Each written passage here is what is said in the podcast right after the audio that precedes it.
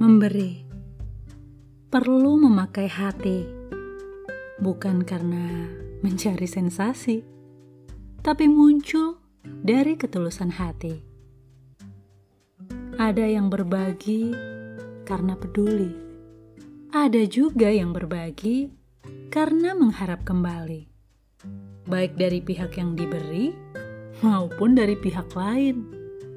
Padahal hakikat dari memberi sesederhana memberi saja, bukan menanti balasan atau ganjaran.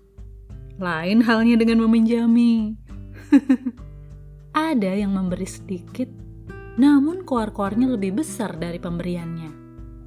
Ada yang memberi besar, namun diam-diam saja.